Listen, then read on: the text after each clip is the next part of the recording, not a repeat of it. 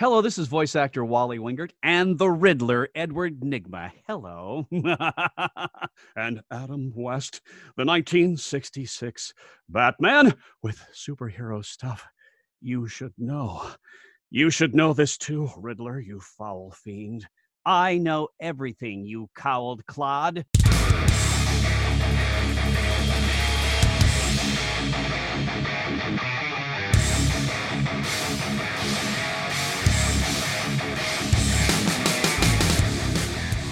Riddle me this, riddle me that. Who's afraid of the big black bat? Not superhero stuff you should know. This is the Big Ben Bat, and with me is Andrew Powder Keg full of balls. The third. So there was a full of balls the first and the second. yes, there was a long line. Again, his fa- my father and his Yes. father before him. And everyone was full of balls. Yes, indeed. And uh, another riddle. What superhero podcast is has gone from three to two? That is us, because our third co-host, Zach, the Joker Oh, from yeah. our Joker Fireside Chat, is out this episode. No, he was not taken hostage by the Riddler. If you follow Zach on Instagram, you might have seen that Zach is now a father. So, Can you believe that shit? yeah. What a slacker. Priorities are clearly not in check, so he's not able to make Yeah. the recordings. Ah, but he'll get his act together at some point. But yeah, no, uh, we wish Zach and his wife and his family and the newborn uh, our best and stuff. So uh, that's awesome. It's awesome. He's a he's a dad. He's on paternity leave Mm-hmm. basically from the podcast. Don't know when he's going to be back. So we'll we're figuring this out as we go along. Yes. So yeah, he just had to start a goddamn family all of a sudden. God damn it. I mean, there's more important things than talking about the Riddler. to be a, some jackasses on the internet. All right. Well, at some point he'll be back, but uh, until then, he he'll, whoa. Until then, uh, we can uh, go back to um, we can go back to uh, I guess just you and me, my friend, on this. This So, is uh, how it's been yeah. before the time of Zach. Indeed, yes. Yeah. So uh, we've done the unmade versions of Penguin and the unmade versions of Catwoman. Let's talk about the unmade versions of the next major Batman villain we're going to see on screen soon, and that's the Riddler. So, unlike the previous episodes on Penguin and Catwoman, where I started about you know the scripts that led up to Batman '89, we're not going to start with '89. We're actually going to start much earlier with Batman '66. So here we go. Here's Frank Gorshin up here. The late- Okay. Great Frank Gorshin originated the role of the Riddler in live action and was the first villain in the 1960s show. He's in the first two episodes of the entire series. That's kicks right. And off. Robin's figuring out everything So- too. though, though Batman does end up correcting him. Like Robin figures Oh, out the yeah. riddle, but then Batman figures out towards the end, like, well, no, actually, it means this, Robin. yeah, So- that's true. That's true. So uh, that ends up helping. But this basically catapulted Riddler into the A-list category of Batman villains, thanks to uh, Gorshin's betrayal here. Here, and Gorshin himself is nominated for an Emmy for his performance throughout the Really? first I- season. I forgot about this. Yeah, I didn't know about that. Okay. yeah. So he, I think he was the only one, which is which is a hell of a, a compliment considering you've also got Burgess Meredith, Cesar Romero, uh, you know, Julie Newmar, George Sanders, like all these big time actors, and uh, you know he hits it really big with this one with the Riddler, and it's it sets the tone for the Riddler in general for the rest of uh, the legacy. Uh, also, Gorshin was uncomfortable wearing this leotard outfit that the character was was known for, so they're like, eh, we'll put you in this suit, a business suit type of thing with the bowler hat. Oh yeah. that's what gets incorporated into the comics later. So uh, we kind of have Gorshin's discomfort to thank for this upgrade in the costume. That's interesting. Yeah, they didn't. A lot of them didn't like tights, man. They really Yeah. didn't. Well, I'm you sure he's like looking at Burgess Meredith. He's like, well, you get to be in a suit. He looks at Romero. You get to be in a suit. I mean, again, he's the first one, so he probably did this later on. Um, Yeah. But um, you know, he was like, just put me in something more comfortable than the skin tight stuff. You know, Joker doesn't wear anything skin tight. Penguin doesn't wear any skin tight. But you know, Gorshin, you know, precedes these other actors. Uh, and he actually shows up first in this suit before he shows up in the leotard in that first episode. So again, Okay. setting the tone. But uh, there are episodes meant to be for Frank Gorshin's Riddler that we didn't end up getting to see. So I thought it was important to bring this up since we haven't, you know, we've covered some other Riddler stuff in regards to Batman Forever, but we haven't really covered it in terms of the uh, Batman 66 stuff. So he, uh, he wasn't he, real quick. He wasn't a list before this show. not really, no, no. Okay. He showed up in a couple things, and then they're just like, hey, why don't we adapt this comic story for the first couple episodes? The Remarkable Ruse of the Riddler was the uh, was the comic story, and so they adapted that, and that became the the pilot. That became the opening of Batman sixty six, and and uh, the Riddler became famous due to the show, uh, even more famous than when he was in the comics beforehand, starting in That's cool. So uh, he's so Gorshin is huge with the Riddler in the first season. He's in a bunch of episodes. He's in the sixty six movie, and then for some reason, if you look at the catalog in in Batman sixty six, Frank Gorshin is not in season two at all of Batman 66. And I'm, I found conflicting reasons on why, and I have my own opinions on which one I think is true. One says that Frank wanted a pay raise, considering like, hey, he just got he got the Emmy nomination, and he was in a lot of Yeah. other episodes. You know, he was part of the movie. He's a big part of the show. Uh, and Dozier apparently said no.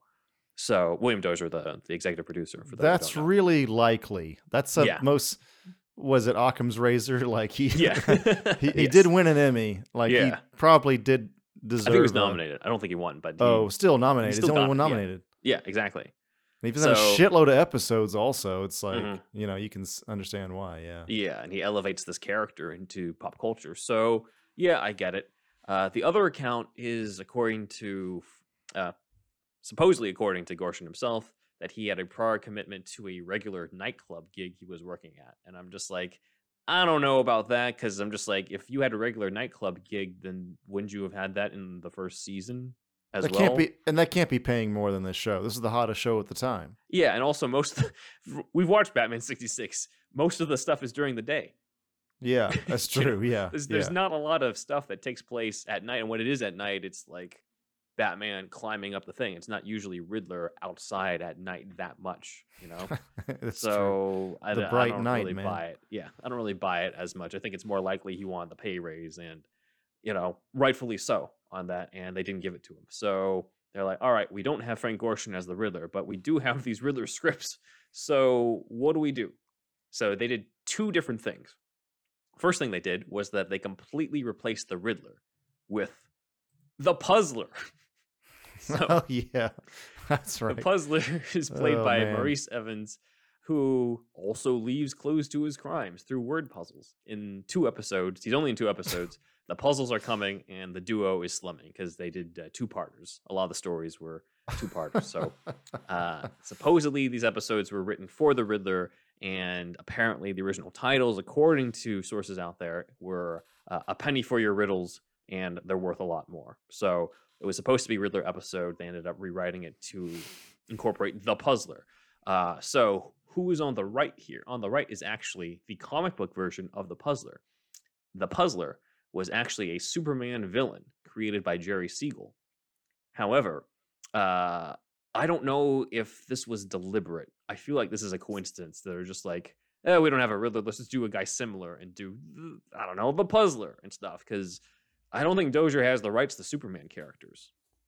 So that's true. It could be a coincidence, but it's kind of funny. Like it's almost a crossover, and they didn't even know about it. Almost. Yeah, yeah. Uh, also, funny enough, the Puzzler is created in 1942 for Superman. Riddler is created in 1948. So Superman had a puzzling villain before Batman did. So, is it possible that uh, they didn't know about it in the comics, but the Riddler in the comics is based on the Puzzler? it's possible, yeah. you know, Yeah, like all of these things actually can be true. yeah. So yeah. as you said, it's it's possible he was the inspiration for the Riddler in the first place anyway, and then you know maybe Dozier and company knew it, or maybe they didn't. But uh, what is funny is that the Puzzler is actually referenced in Batman Forever. Jim Carrey's Enigma is like trying to brainstorm different names, and one of them is the Puzzler, most likely a reference to the '60s show, of course. Yeah, yeah, for sure. So uh, the puzzler left riddles or uh, puzzles on uh, balloons, which is basically word puzzles. It's the same shit. Let's be honest. Uh, they try to differentiate him from Frank Gorshin's Riddler, though, by changing his personality. So he is a Shakespeare quoting gentleman type. So he's kind of like the penguin in terms of personality. Um, okay. this just feels like ripe to bring back in some way for uh you know in uh in rebirth like the puzzler versus the Riddler. The Riddler's Yeah, just like, you're yeah. just a ripoff. Something like that or he starts out in superman rebirth and crosses there's a crossover there i don't know there, there could be Yeah. some something fun there Bringing Clue Master 2, and it's just like the war of riddles and puzzles and clues. i'm losing my fucking mind with these goddamn riddles and puzzles and goddamn clues and shit Man, it's like that was the worst summer. you it's like uh it's like in hush you really are a piece of shit villain Uh, so um, you would you would have thought they would have disguised it a little more by giving like he's called the puzzler, so maybe have some literal puzzles instead Wha- of Wally- these like word things. Wally Wingert's got it right though, in the in the sense that he portrays the Riddler as just insufferable. You know, he's Yes. just a dipshit, and I think that's cool. I mean, we're gonna see probably the definitive one with Paul Dano here soon, but Mhm. uh, yeah, that that him being insufferable is a good um, you know character trait for him. Well, especially for that game, for the Arkham games, he's supposed to. Be, Yeah. supposed to be pissed off that he, you know, you have twenty more Riddler trophies to go, and you finish the story already, and he's just taunting you Yeah, throughout the whole time. I know, stupid ass trophies. The puzzler, yeah, does not. He he pretty much has riddles. Let, let's face it. This is a rewritten Riddler episode, and he's trying to steal a billionaire's new jet, and he gets foiled at the end. I was hoping that there'd be a little bit more of taking advantage of the opportunity that, you know, Ba- I mean, Batman does quote Shakespeare as well to sort of use with the puzzler. The puzzler quotes Shakespeare. Batman does as well, but there's not. I wish there was something where Batman's like, "Well, I'm a fan of the Bard as well," and then you cut to like the Shakespeare head, you know, on the desk because like Oh yeah, it's in every episode. So like you would have thought that it, they would have at least brought attention to it, but not right. in that episode. And it's it's not the only Shakespeare quoting villain. The Archer did that too uh, in another episode. So I'm like, this is an interesting trope that keeps carrying over. Uh, but yeah, the puzzler only lasts in this two-parter, and I think they wanted to bring Gorshin back again in the second season, and it still didn't work. So they're just like, you know what? We recast Julie Newmar with Lee Meriwether, so let's recast the Riddler. So we got the second live-action version of the Riddler, the Forgotten Riddler, the actor who gets left off of a lot of Riddler ranking lists, and that is Gomez himself, John Astin. Gomez from the I Addams Family. I've the Riddler. forgotten about this entirely. He is the Forgotten Riddler. yeah. yeah. I feel bad. Well, he goes back to the tights. Look at this guy. Yeah, he's in the tights in, in both episodes. I, I watched them recently on it. And, like, look, if John Astin had originated the Riddler role, then he would have been fine. But the problem is you can't help watch this and be like, you're not Frank Gorshin.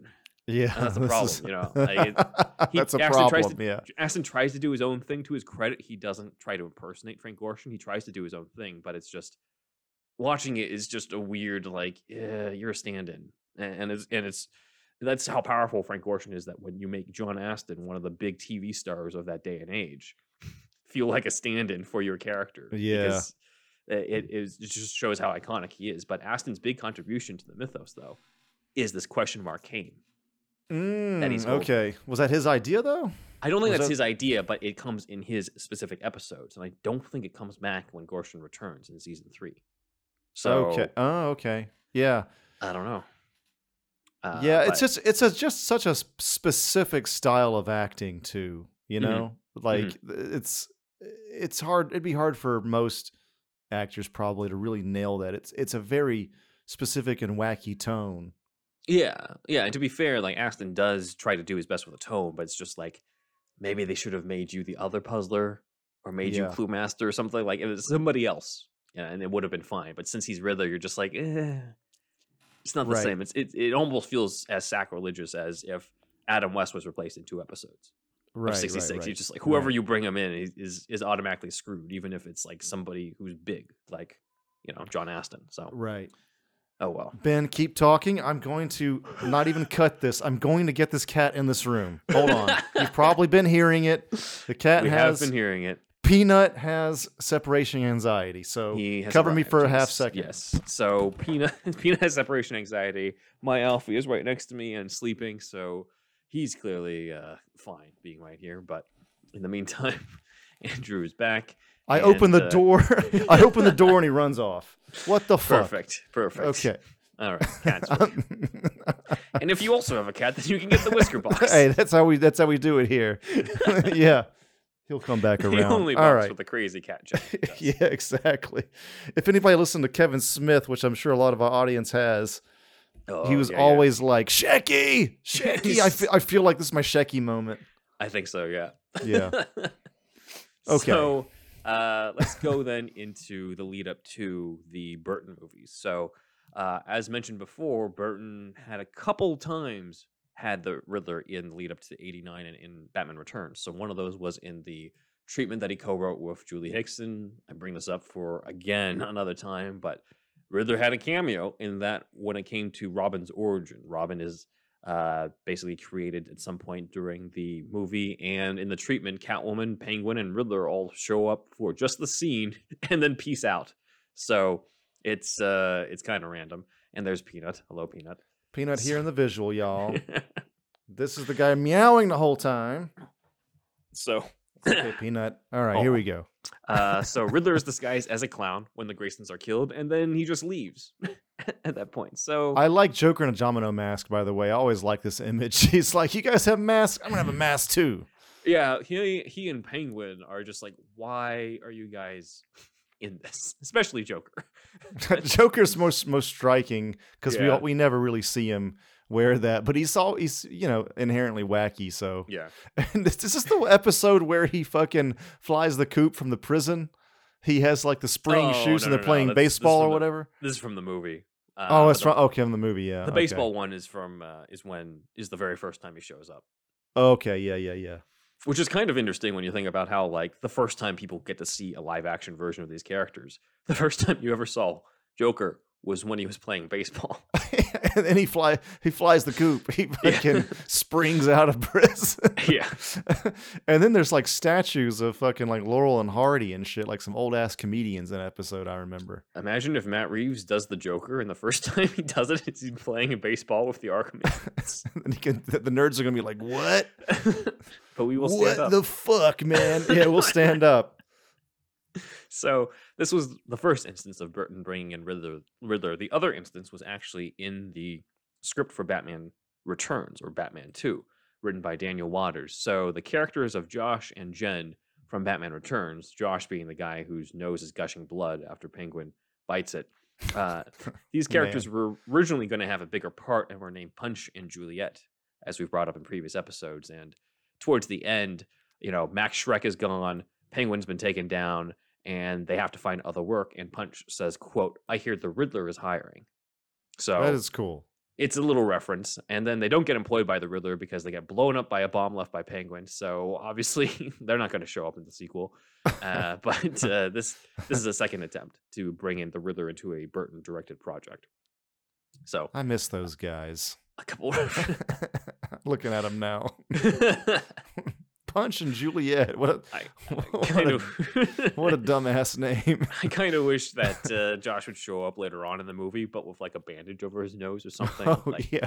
something to carry that over. That would have been funny. In Batman Returns. McDonald's has just saw that scene and they were like, I don't know. I don't know about this. I don't know anymore. Get your Happy Meal toy with a nose gushing blood, Josh. He Squeeze his nose and blood comes out. It comes in a package to to uh, Penguin and him and a fucking bite off nose. That would have been amazing. Actually, the McFarlane should been. do that, man. Come on, And then there's That's a penguin cool. when you squeeze it and like the uh, the bile comes out. dude, that'd be so cool. That'd Actually, be amazing. Yeah. So that would that would be cool. I mean, we the '90s were also the time of gross toys, if we remember. So Gak why and all that. Why not? Come on. Yeah. Yeah. So uh, as we know, Tim Burton passed on the torch to Joel Schumacher in the third film, and he helped hire the Batchlers to help write the screenplay, and then just kind of just left it to them and Joel Schumacher to write the next movie, the next story. And so they worked out that, well, who's the next most famous villain from Batman 66 in pop culture who uh, we haven't done yet? And that would, of course, be the Riddler. And Warner Brothers famously said, well, how about Robin Williams after we do the Riddler? So we have some concept art here of the uh, the Riddler as they were developing it, but we never really got to see Williams in this role. But thanks to our fan of the podcast, Logan Wood, we have some fan art plugging in Robin Williams into that concept art. So uh, this was concept art by Carlos Huante, and uh, Logan put the Robin Williams face into this. So Yeah, it's cool. uh, yeah, Thank you for this art. It's awesome. yeah. Uh, this would have been fitting as Williams bears a striking resemblance to the Riddler when he was first drawn by Dick Sprang, as I'm pulling up here. So here's the Riddler That's right. in 1948. Yeah. So It looks like uh, Fear and Loathing in Las Vegas. What's his Hunter S. Thompson? Was in, in the in the other panel. Yeah. yeah, in the other panel. Also, just to bring this up, Edward Nygma is supposed to be in like middle school or high school in this first panel here on the. I'm like, no, you look like Robin Williams in the 80s. he looks like he's 45. Wow. like, like everyone else around him, they're like, okay, they look like teenagers, they look like kids. Him, you're just like, what? Yeah, this is um yeah, I would I I wouldn't think that he was he's a kid from looking at this visual. This looks Yeah. ridiculous. Yeah. And this other guy looks like he's gonna it's the same guy, right? This is the Riddler in the next panel? and yeah, before he becomes the Riddler, but yeah, when he's a little Yeah. more grown up. Okay, he looks like he's about to lead children into his van in this shot. for the Yep. for the for the oral listener, he's got like glasses on. He's holding up what the fuck is this? Three and four? What is that? He's it's a puzzle thing because he's a Like a pu- carnival barker. In this Oh, movie, so yeah. he, he He's- He's wearing sunglasses, a fucking fedora, a suit and tie, but just looks, you know, shady as hell. Yeah, And just holding up some little trinket. yeah, Yeah. So that is that's the original version of the Riddler. So it seems natural that Robin Williams would have been, you know, the choice to do it. And uh, we have some more of, of Logan's work on incorporating Williams into the Carlos Huante um, concept art, as well as uh, uh, a little bit more of a brought to life version of Robin Was this- Williams. Was this Uslan's idea or somebody else's? I think it was just the studio uh, at this point because, like, Okay. it's a popular idea. I think even back in the in '89, you know, there were there were rumors of just like, oh, who would be good for the next few villains? Well, you got the Penguin, DeVito would be good, Riddler, Robin Williams would be good. Like they were, you know, before people started fan casting John Hamm as Batman and Willem Dafoe as Joker. You know, like These were was, the fan cast of the It was Robin 90s. Williams. Yeah, Robin Williams as the Riddler was the big fan cast. It seemed like such an obvious thing. It's. So- I mean, you know, granted, even though like it's, it feels like the studio did have a good idea for once. Mhm. You know, Yeah. like we're we're we know that Warner Brothers has kind of a checkered checkered record going Yeah. on here. Yeah. Mhm. So, uh, many people still believe that Robin Williams was Tim Burton's choice for a darker take on Riddler in like a Batman Returns sequel, but it's just it's just not true. You know, the original draft of Batman Forever was, you know, something that had the overall the same story, overall char- character portrayals were similar as the final film. So the Robin Williams that w- who would have been in the role would not have been a dark one hour photo insomnia Robin Williams in a dark. Tim forgot about thing. one hour photo. My Yeah. God, I saw that in the theater. That was all right. He- yeah, he would have been the same over the top flamboyant Riddler that we got in the film as played by Jim Carrey. So, you know, Yeah. that's- it would have been a similar take. Yeah, It would have been similar. Yeah, it would have Yeah. been similar. So, uh, according to our interview with the Batchlers who wrote the script, there was a salary dispute. They, he wanted too much money, and and Keaton himself also wanted a ton of money. So, uh, Warner Brothers and Schumacher decided to go with Jim Carrey instead. According to one of our fans, I believe it was Greg or Craig, uh, who read it in a Premiere magazine, Jim Carrey apparently had the idea of wanting a question mark shaved into his head, which actually predates the New 52 designs and this image from the animated Hush movie, where the question mark is on his forehead, which is- stapled in pretty much. which is Looks stapled in. Yeah. yeah. It's stupid. That's just too much. It would be too much of a headache to fucking uh to solve any goddamn riddles. you know. So apparently the re- it didn't go through because Carrey was going through divorce court at the time and didn't want to show up in court. I guess claiming custody for his kids with like the question mark in his head. So uh, they decided to get away with it, and to be honest, I'm glad it didn't happen. Um, it yeah, does, it's for the best, man, for sure. Yeah. It would have fit in with Schumacher's world. Don't get me wrong, but I'm just like, eh, I don't. I just, I just don't like this look in general. He doesn't need to have the question mark on his body. I just, he doesn't Yeah. need it. Um, yeah. It is, however, in the Batman Forever novelization in the finale that specifies that his question mark there's a question mark shaved into his head. So uh, it made it somewhere.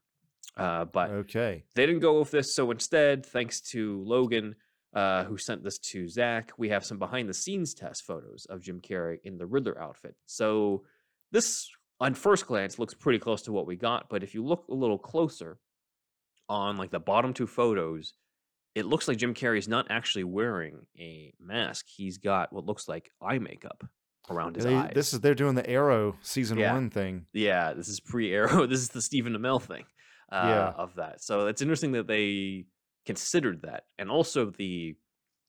I think the material is different on his costume. If you take a look here, Yeah. uh, it's almost like this. It almost looks like this velvet pajama type of thing. Um, Yeah. looks comfy. Looks comfy.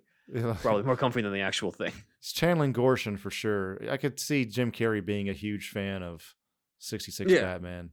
Yeah, really, the Jim Carrey Riddler is Carrey putting his stamp on it with, you know, Gorshin's legacy almost um, you know, making it feel like it's it's appropriate and it is, you know. Yeah, it's So, awesome. It's Jim Carrey in the it- it 90s. he was yeah. he was killing it, man. Yeah. It's funny that Jim Carrey in the 90s was cheaper than somebody Then Robin Williams. Yeah. because he had he he had gotten to that well maybe not quite yet but he it wasn't far off from the 20 million dollar a movie mark right like he was the number one paid actor for a while You would have thought, you know, with you got Ace Ventura, you got The Mask, you've got Dumb and Dumb, like you've got all these one hit after another. He was on just a huge streak. So yes yeah, it does seem weird to say that. Oh yeah, he's he'll be cheaper than Robin Williams. You're just like, wouldn't they be around the same I guess Robin range? Williams had more of a legacy at He this does, point yeah, yeah. Yeah. He'd been in a lot more movies, so I guess so. But in general, though, uh, Carrey got the part, and uh, he, this is the final look they went with, as done in the poster with uh, this pose of his two elbows together. So this was uh, my costume when I was a kid yeah, for Halloween one year, and I was self conscious because it was just a tight leotard. I was walking around school at night for the Halloween party there or whatever. Oh Yeah. man, they uh, they might have done some photoshopping in the crotch region on this. yeah, uh, it's this possible. Yeah, so that you wouldn't see anything. But So- uh, yeah, it's, it's possible. This that this shows everything, dude. This fucking costume.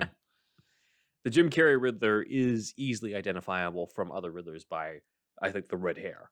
You know, which Yeah, you know overall does bring up a good point that is underrated about this version of Riddler, which is that it is the first time I feel ever that it makes sense for Riddler to wear a costume. Because in Mm. previous versions, it's just like you kind of already know it's Edward Nygma. you know, Yeah. in the animated series, like he's easily identifiable. Batman already knows who it is. He doesn't really need to do this duality thing. But Batman Forever specifically makes Riddler a sort of mirror image version, a funhouse mirror image version of Batman and Bruce Wayne, where they're just like there's Batman and Bruce Wayne, there's Edward Nygma and the Riddler. People don't know that they're one and the same. So Edward Nygma looks like regular Jim Carrey, and then the Riddler is in this flamboyant, bright green leotard outfit with the red hair and the mask. And like from a distance, you're not going to immediately think like, oh, that's Edward Nygma, head of Nygma Tech, because you're just distracted by the bright colors. So I think that that is something that people don't talk about that much. Everyone's just like, oh, Jim Carrey was just being Jim Carrey and that, but like, there's so much stuff about the Riddler in this movie that people don't talk about in terms of uh, cool him stuff wanting to be added. Bruce and being jealous, right? Yeah, yeah. And uh, when we cover this in the Patreon, because in the Patreon we're covering the different like comic book origins, uh, the uh, I I was kind of looking at all the different origins of Riddler because we did have the Batchlers on, and the Batchlers were just like there wasn't really an origin of the Riddler uh, when Yeah. they took up on the script, and people in the comment sections were just like, well, yeah, there was, there was in the comic, and like, yeah, there was, there was the animated series beforehand, and I was just like, I I agree, there was, there was an origin in the comic, there was an origin in the animated series. Here's the problem. those origins sucked. That's So- where he gets like a leprechaun outfit or something from the not circus. even not even that not even that that's actually Okay. one of the drafts here but he, they didn't even have that back then it was literally just uh he's a smart dude he likes puzzles and he wants to feel smart so he's just going to dress up and fight crime in a green outfit with question marks he just loves Rubik's cubes and Sudoku and Wordle. and that was yeah before the Wordle word- happened. The Wordler, dude. That's the new. That's the The new one. The, the Wordler.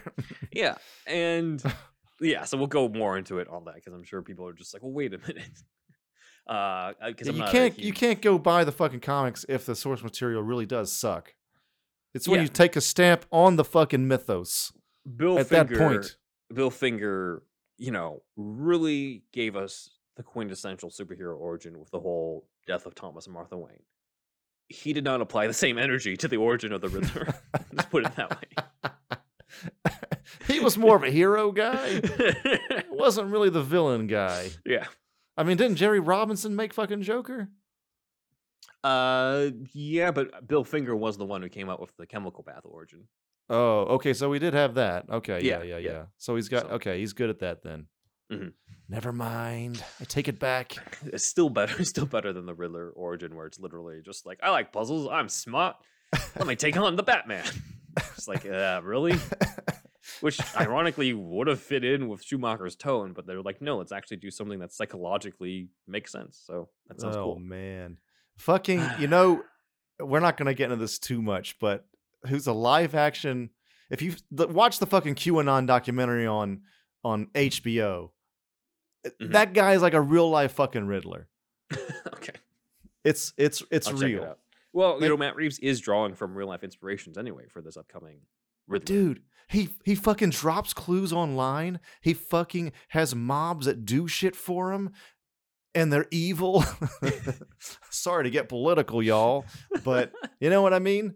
So, uh, it, I mean, it's it's about as close as you're gonna get. yeah, It's got Q in the name, questions, riddles. I mean, that shit, is dude. true. It's so it's so close, man. Art That- influencing life. Eh, Dude, it's wild. It's wild. Yeah. Well, let's dive into some of the stuff we didn't get to see into the final film of uh, The Riddler. So uh, let's start with the Peter David novelization. Yes. Oh man, Check out that episode if you haven't already. But there's a very important friend of the podcast. Nope. friend of the podcast, Peter David. Guys, maybe not. Maybe not. So anyway, the novelization it does have a chapter that Peter David added himself because this is not in any of the scripts, but it shows a young Edward Nygma around the time where Bruce's parents are killed. And Edward Nygma is an outcast at school and mainly turns to puzzles as an outlet, and other kids bully him. And he feels this kinship to young Bruce Wayne when he sees the newspaper article from 89 that we saw when Vicky Vale saw it of the of the image of the of Bruce Wayne alone after his parents are killed, and uh, Edward sort of feels this kinship of us being outcasts in a way, like nobody understands us, that type of thing, and so that is Peter David's way of explaining that uh, you know the psychology behind Edward Nygma's obsession of Bruce Wayne, because when we meet him in the movie, he's just already like, oh, you're my idol and, and stuff, and they didn't really go that deeply into like how that happened, but So this is one of the David good. did something else. This is this is uh, he did a good job with this, basically. David did a great job, yeah. With Yeah, the, yeah, uh, yeah. The, with the novelization, and uh, it he also adds a, like a nice moment later on where Bruce Wayne notices that Nygma's got the article about the deaths of his parents from way back then, from like twenty something years ago, in his Mhm. cubicle and stuff, and it sort of sort of disturbs him right before he tells him like you know your project raises too many question marks and that stuff. So uh, check that out. check out our episode on the novelization and check out the novelization and stuff. But it is it's an important part, and it does establish kind of a cool young Edward, young Bruce Wayne connection sort of thing. Okay. So, Uh, but let's move into the actual scripts outside of Peter David's novelization. So, as we talked about in our script deep dive, The Batchlers originally gave the character the name of Lyle Heckendorf, not Edward Nygma. Right. Right. Uh, the idea was Edward Nygma was an alias, and uh, which kind of makes sense. The the pre you know the post crisis comics sort of adapted that by making him Edward Nashton and then turned Edward Nashton into Edward Nygma. So um, That's right. Yeah. Yeah. Because I mean, it depends on just how where you draw the line at silly comic book stuff. Because Yeah. if the guy's name is fucking Enigma, it's fine, but it's almost a different tone if you do that. If you start, so I can see why they wanted to do this kind of kind of thing. Yeah, but I mean, it fits the tone of the Schumacher films. To be fair, It, it that's true. Yeah, it's a it's 66 show, Yeah. so So, since his name wasn't Nygma, he didn't end up with a company named NygmaTech. His name is Lyle Heckendorf, so the name of the company was Hectech. So- Hectech. Yes, So I think we went over this. Yeah, and instead of bright red hair, he would have had magenta hair, as described in the uh, in the script. And um, I didn't really see this brought to life until I saw this concept art by Carlos Huante that um, you know Logan was redoing the Robin Williams art over. But this is the original concept art that sort of brings that Lyle Heckendorf Riddler to life. It looks it looks like he's got like Doc Martens on, like he's punk rock a little bit. yeah, big Uh, shoes. Big, yeah, big, big, big Doc Marten shoes. So, Yes. yeah, that's cool. So uh, we have some concept art here as well of Lyle, aka Edward, using the box on his boss Stickley. Really interesting hairstyles. Looks like he's basically got shaven sides and then a lot of hair at the top. Um, yeah, very interesting concept art here. Uh, in this scene, Edward uses the invention the box on himself and on Stickley, but in the original Batchler's script, he also would have accidentally uploaded a crossword puzzle program into the computer, which then would go into his brain, explaining his obsessions with riddles. It's Uh, unnecessary. I'm that's- glad they cut that. yeah. I'm glad that's cut. It probably would have been that. delivered via floppy drive too. Yeah. floppy disk. Yes.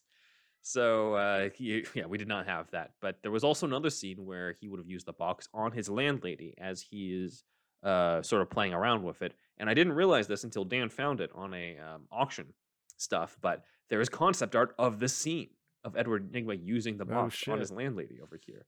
So uh, that's pretty cool over here. So nice. uh, this is kind of a, a preview for our eventual Batman Forever concept art episode that we'll do after the Batman's released. Maybe we'll wait till when Zach's back. Hello, Peanut. Peanuts back, everybody. I'm sorry. another. This is another peanut break. Oh, Cats look at this. the ready. Cats at the ready. Here we go. Finally, it's happened. We Hello. did. We Hello, did it. Peanut. We finally did it. Alfie's like, They're gonna podcast now. get me the fuck away. Master Bruce. Yeah, their podcast went to shit when they started talking about their cats too goddamn much. I clicked it the fuck off. We don't give a fuck about your cats. All right. It's fine then. Back to the rules. So, Talk about some more Batman shit, you dweebs. how about the origin of the Riddler costume? How about? Okay. Bring you guys back. So, one of my personal favorite cut scenes of this was something that Andrew hinted at, which is that in the original Batchler's script, Lyle Heckendorf follows Bruce and Chase to the circus where they're about to see the Graysons die. And they go mm-hmm. to a fortune telling leprechaun. And Lyle decides he wants to get closer to Bruce, so he knocks out the leprechaun, takes his leprechaun costume, and tries to pose as the leprechaun to Bruce Wayne. And then Two Face takes over the circus, the, the Flying Graysons die, and Lyle ends up meeting Two Face briefly and escapes. But he escapes wearing the leprechaun outfit, which then evolves into the Riddler outfit. This was apparently, according to the Batchlers, it was actually Joel Schumacher's idea to explain the outfit. And it makes a lot of sense because there's not really much explanation in the comics on why he wears green. I mean, to be fair, he didn't wear, you know, the bowler hat in the very beginning. That was something from the 66 show, but still, there was not really an explanation of like green with black question marks. It was literally just I got a costume now. yeah. So again, yeah. trying to uh, have some sort of psychology to it. Even in these silly Schumacher films, they still tried to do that. That's cool. I mean, yeah, that's a that's a pretty cool uh pretty cool one. Yeah. Uh origin for that for that particular thing. So yeah. Yeah. I liked it. Yeah. But it's not in the movie, and instead it's something that he gets from his sort of like creepy mannequin looking guy in uh, in the box that he's got there in his apartment. So uh, that's where the what they went with instead. Uh, one criticism I do have of the Jim Carrey Riddler is that the Riddler doesn't actually send riddles before his crimes in Batman Forever. He Right. only sends them as clues to his identity to Bruce Wayne. However, in the original script, he does do that. He does leave riddles behind on his crimes, and they're presumably clues to the next crime. Uh, funny enough, and this goes ties into just the general problem with this Riddler character is um, the I, I forgot if I told you this in the Batman Forever script deep dive. It's pretty much insert riddle here. in the they because it's hard. It's hard to write the fucking riddles. It's just like, yeah, we'll, we'll figure it out. that's that's hilarious. But yeah, it, I mean, it's that's got to be tough. That's another. That's like a different skill set from writing a script. So Yeah. Especially like if you think about it, it's amazing what they did in '66 because they had multiple episodes of the shit, and the riddles there are more inane than anything we ever see in the comics now. right, right, right. Yeah. So yeah. it just shows the level of talent that was involved, you know. So all the people who sort of like shit on 66 for being campy and stuff, you just don't appreciate the art that went into th- all of that. All just just the creativity that you need in order to write the riddles for that specific version of the show is incredible.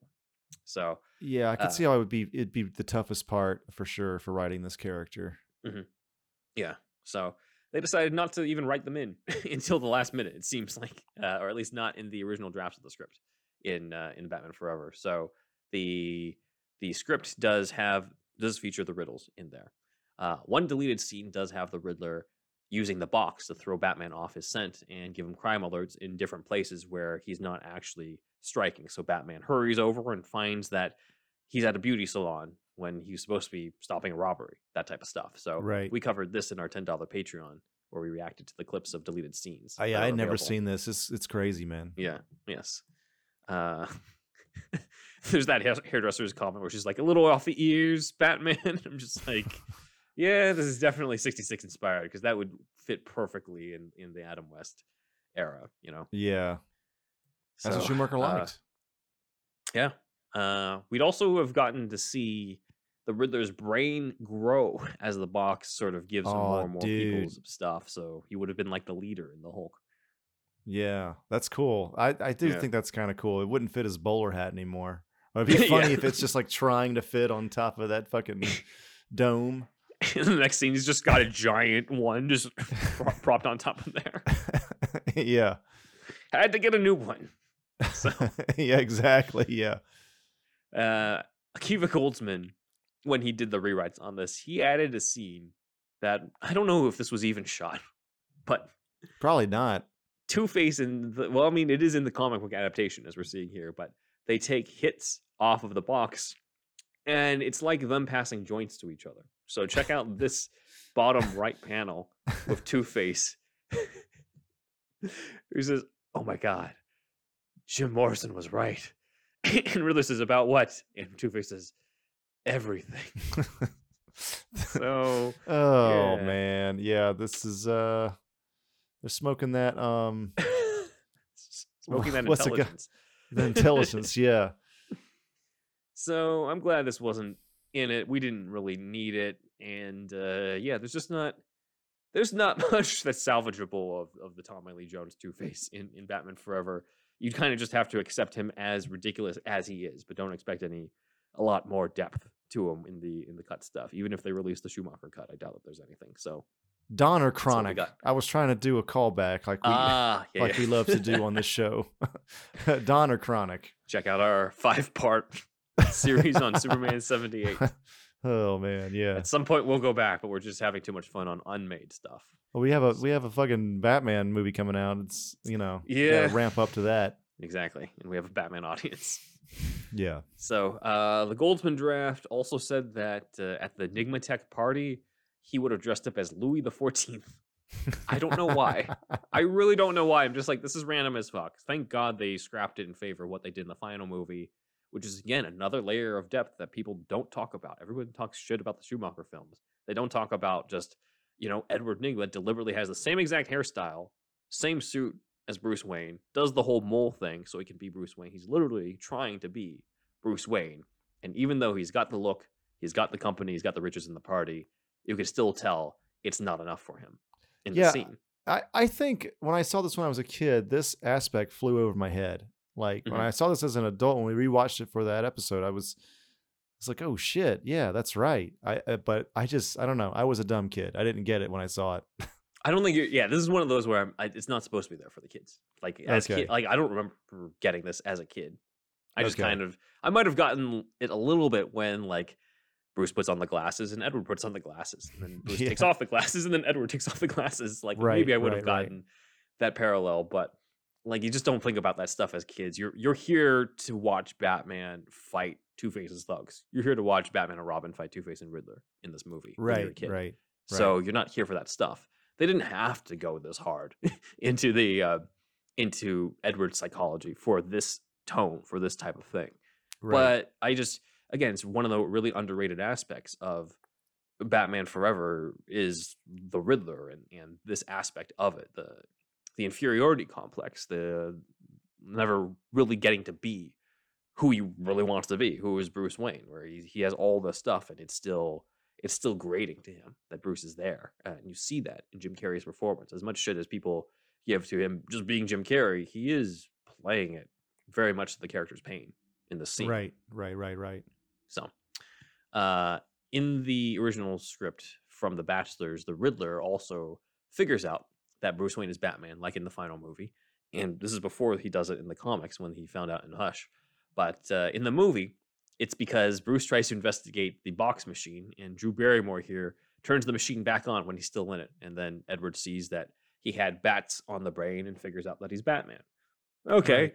But in the original script, he actually saw footage of Robin fighting and cross referenced it to Dick Grayson's moves in the circus. And he's just like, ah, Robin is Dick Grayson. So that must mean that Bruce Wayne is Batman, which I think was a lot better Yeah, that's the, cool. uh, that script. Yeah. So uh, that's that's him figuring it out with Two Face there. And uh, Riddler also would have been continuing a tradition that started with the Burton movies. In Batman 89, Joker says, Gonna have a hot time in the old town tonight when he electrocutes that guy to death uh, with the joy buzzer. And then Selina says the same line to Bruce in Batman Returns. And in the Goldsman draft, Riddler blows up the Batcave and says, "Gonna be have a hot time in the old town tonight," which you know Carrey would have, you know, just devoured the scene. yeah, that's all he does. say that, yeah. when you And- were a kid, by the Yeah. way, were you Mhm. did you like Two Face at all? Because to me, is all about Jim Carrey. I like them both, but I didn't. I don't think I really knew uh just how much deeper Two Face was supposed to be. Yeah, I was just like, sure. oh, he's just a bad guy who flips a coin and looks cool. I didn't. yeah. no. Oh yeah, I know. Yeah. Yeah, I liked but- I liked Tommy Lee Jones, but I mean, dude, again, we had seen Dumb and Dumber and Ace Ventura like a Mhm. billion times, and then he does a Batman movie. It was just Yeah. a match made in heaven. Yeah. Yeah. He is the main villain of this movie. Two Face is kind of Yeah. just there working for him and stuff. Yeah, so basically, yeah. it's it's uh it's because the studio mandated the two villains. You know, if they didn't do that, um, then you could probably do a version of this movie where it's just Riddler in some way. Maybe Definitely. figure out some other way to kill off the the Graysons or something like that. Um, but yeah, uh, but yeah, it's it's it. Somebody was going to suffer. In this case, it was the the characterization of Two Face. Yeah, Uh, I think if if you know, whenever he did Men in Black, he was told by Barry Sonnenfeld, the director, I believe, anyway, Mhm. to be you're going to be funny by not trying to be funny. You're the straight man, basically, yeah, right? Yeah, And kind of feels like he probably should have done that in this because yeah. I, I know they were trying to go full Batman sixty six, but if he had played a little bit more straight, maybe it would have made it would have would have been better ultimately. Yeah, yeah. Some of it is the some of it is frankly the characterization too in Yeah, what he was given. yeah. But yeah. Um Riddler's the one who just flat out storms Wayne Manor and blows up the Batcave. Like he's he does more damage than Penguin did when Penguin stormed Wayne Manor in that Batman 2 script that was unmade. You know, Like, he does Definitely. way more shit. Like he eh, basically they Bruce got lucky in this movie right. because Riddler could have just killed him. It's only because of Riddler's mercy that Batman doesn't die in the scene. He's a, yeah, that's true. Uh, oh but yeah, man. Riddler also would have referenced Joker after saying the "gonna have a hot time in the old town tonight." He says, "Who used to say that? Somebody always used to say that." And then that's kind of a hint back to Jack Nicholson's Joker. So that would have been a callback. Uh, Riddler cool. takes Chase hostage, and uh, the original scene between the two of them, where he's got the the jogging jacket, uh, would have been much darker. Chase would have noticed that Riddler is overloading his brain with the information from the box. I mean, a little obvious in the original script when his brain is basically exploding into his head. Um, and uh, Riddler doesn't want to listen to her, and so he knocks her out with the syringe, saying, "Nap time, gorgeous." as we see here in the comic book uh, adaptation, but also in this picture behind the scenes uh, of stuff. So that is a scene that This a never cut gotten to scene? see. Cut Oh my is not in God. the final cut, but it is in the original script, and it was definitely shot because we can see it here in this. Yeah, uh, that's in this photo. crazy. So Okay. uh, this would have led into the big confrontation at Claw Island. But in the original script, there would have been a very interesting version of the final headquarters of Claw Island that is described as an intertwining complex of geometrically impossible castle like stairs and walkways, like the illusions of Carl Escher or MC Escher. So basically, Batman would have had to have faced Two Face uh, in the lead up to Riddler. He would have faced Two Face in something like this and trying to chase him. that would have been illusion insane, man. would have been insane. I imagine they, I imagine Schumacher and the studio looked at this and they're just like, "That looks amazing. It's also going to be hell." We Those are gonna can't. We just can't shoot this. I'm sorry. I, I, Yeah. I, I am Schumacher. I am a genius, but I, I cannot. I cannot handle this. So this apparently was an illusion created by the box, where Batman says that he's being he's using theta radiation interfering with our neural receptors, which is sounds like the Batchlers are just kind of doing pseudoscience for this Th- yeah. That's like uh, you know, uh, Stan Lee says he doesn't know what a gamma ray is, but he just Yeah. you just use it in the comics Yeah. for uh for Hulk and shit. yeah, that's true. It just sounds. It, It just sounds like- nice. Sounds about right. Yeah. Yeah. Uh, also, he the wasn't wrong though. He gamma ray sounds cool, It does. you yeah. know. So it's it just works. Riddler. Man, the the last thing about the Riddler that is cut is that he goes for the jugular and pulls a scarecrow in the original Batchler draft, and he uses the box to force Batman to rewatch his parents get killed again, and then shows him projected images of the Joker, the Penguin, and Catwoman. Because remember, Would have been was- cool. yeah, this was written as the sequel to Batman Returns, and that's what it was intended to be until nowadays they're rewriting it that you know the Burton verse has its own continuity.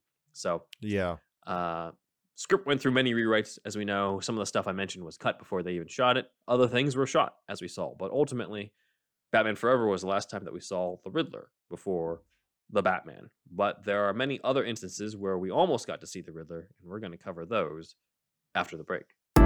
It's time to tap in with the HyperX Quadcast S microphone.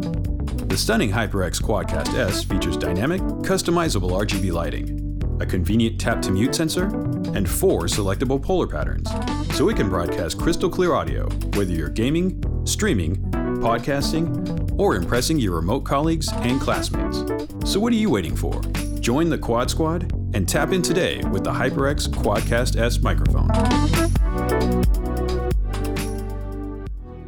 Come on in. What can I get you?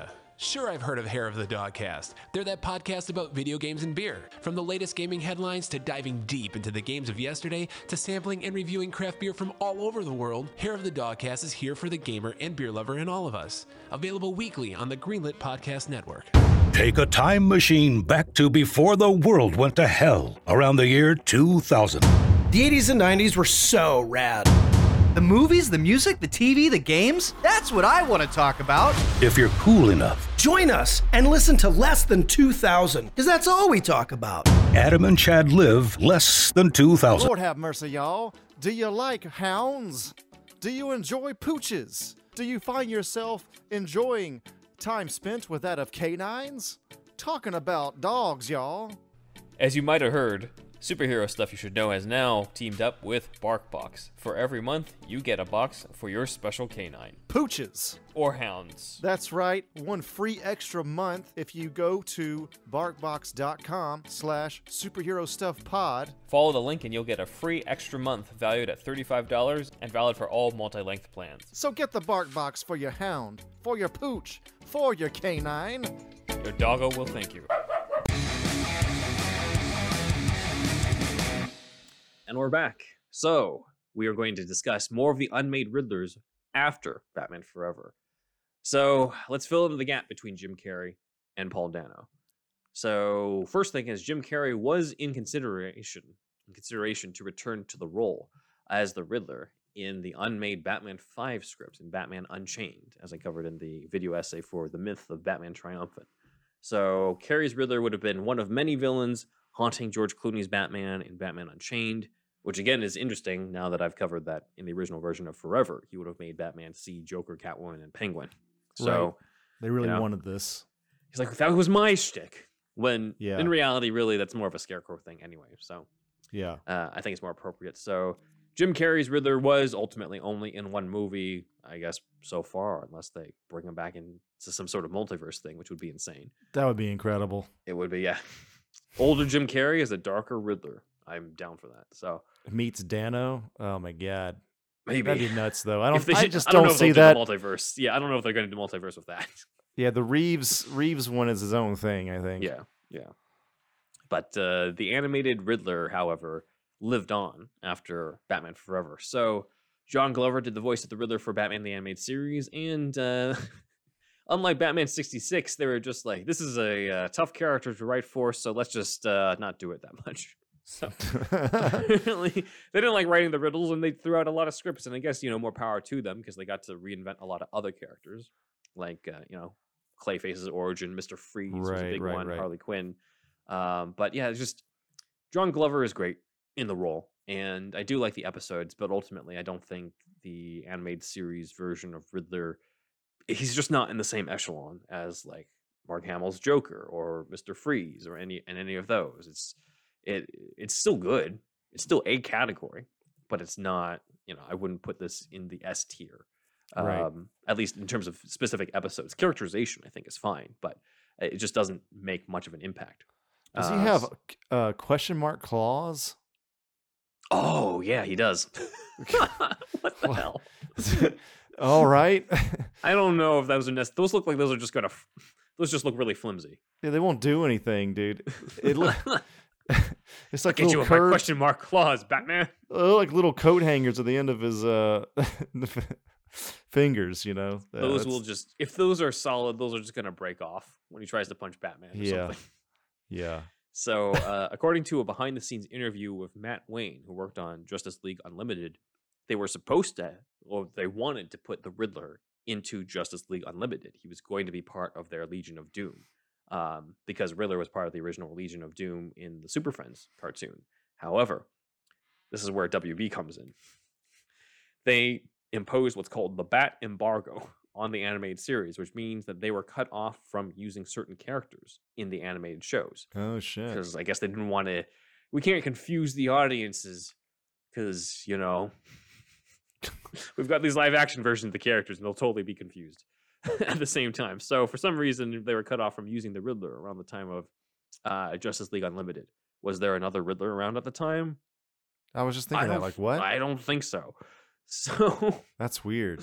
uh, yeah, because they um, Justice League Unlimited is like what 2001 or so, and then the, the next iteration of the animated Batman is like 2004. So anyway, uh, yeah, that's that's strange. it was dumb. It was dumb, but uh, we will see the or hear at least the John Glover Riddler return again in the upcoming podcast revival of the Batman animated series that they announced at the LA Comic Con. So that's going to be cool. So at least he'll return to the role that way. But yeah, That's they just cool. they weren't allowed to use this character, but uh, Riddler did end up living on in the next iteration of the Batman. Get a, if you haven't seen this show's version of the Riddler, get a load of this. So Oh man, I've never seen this. I don't think. this is uh, the Marilyn Manson Riddler, as as he's nicknamed. Um, but he's got. Is he from those who haven't seen it- Norway? Maybe this is like Norwegian black metal or something. For those who, uh, the oral listeners might not be able to see this, he's got long black hair, and then it also looks like he's got lipstick that goes down his chin, uh, on like an upside down, down like a down the, down the his mouth, like to his chin. Yeah, from the ends of his mouth to his to his chin. So, you know, it's interesting, but it, I just don't know how they work this look into the character. You know what I Uh, mean? well, But- yeah. What's interesting to me is, that despite appearances, he is basically the the original Riddler in personality. You know, he's he's actually a really good Riddler. Okay. Um, and he's voiced by Freddy Krueger himself, Robert Englund. oh uh, shit! That's so he's cool. got he's got a good voice, and um, you know when they cover the Riddler's origin, he's basically just looks like this without the costume. He's just got the long hair, and he's a pale guy with long hair and, and a lab coat. You know, he's he it, it fits with uh, this version. It's just uh, very non-traditional. And this so would be a a cool. Uh, it would be a cool obscure cosplay That's true. For Yeah, sure. It's. I'd like to see this too. I, I'm sure a lot of uh, people hate this look, but it's Yeah, j- they do. just metal enough for me Yeah. to enjoy it. hmm So Yeah, I personally give it a pass. yeah. I do too. I do too. Especially because the characterization is is there. If it was something else, if they Yeah. did some other take on it, then like maybe not. But let's take a look at what led up to the development of this. So because we have some concept art of some of the stuff they originally did. So this next one I call Riddler the Hut. So okay, I don't know. This I don't know about this redesign though. we are looking at a uh, severely obese Riddler in this hooded outfit that is purple with green question marks, holding up bags for some reason of that are green with purple question marks. I don't know what they were thinking on this one, but this design ended up being repurposed for Clue Master in the series, uh, who was reimagined as this kid who um, who basically was humiliate, humiliated on TV and sort of ate his grief and stuff, and then wants revenge later on for it. It's if you're going to reinvent, you might as well reinvent the lesser known characters. So yeah, I think they did they made the right call by James saying, like, Gunn that shit. Clue Master, yeah.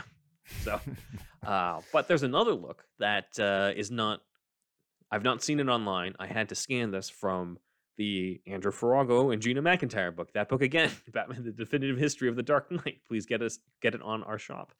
But uh, we have this concept art of a very creepy Riddler on the left. Yeah, it's kind of cool. I again, I I know a lot of fans probably hate this shit, but I don't know. I just I don't think riddles are fucking goth, but you know what I mean. But like aesthetically, I, I do like this kind of look. It doesn't necessarily contradict the character himself. You know, like he is meant to be somewhat of an outcast as long as he's intelligent.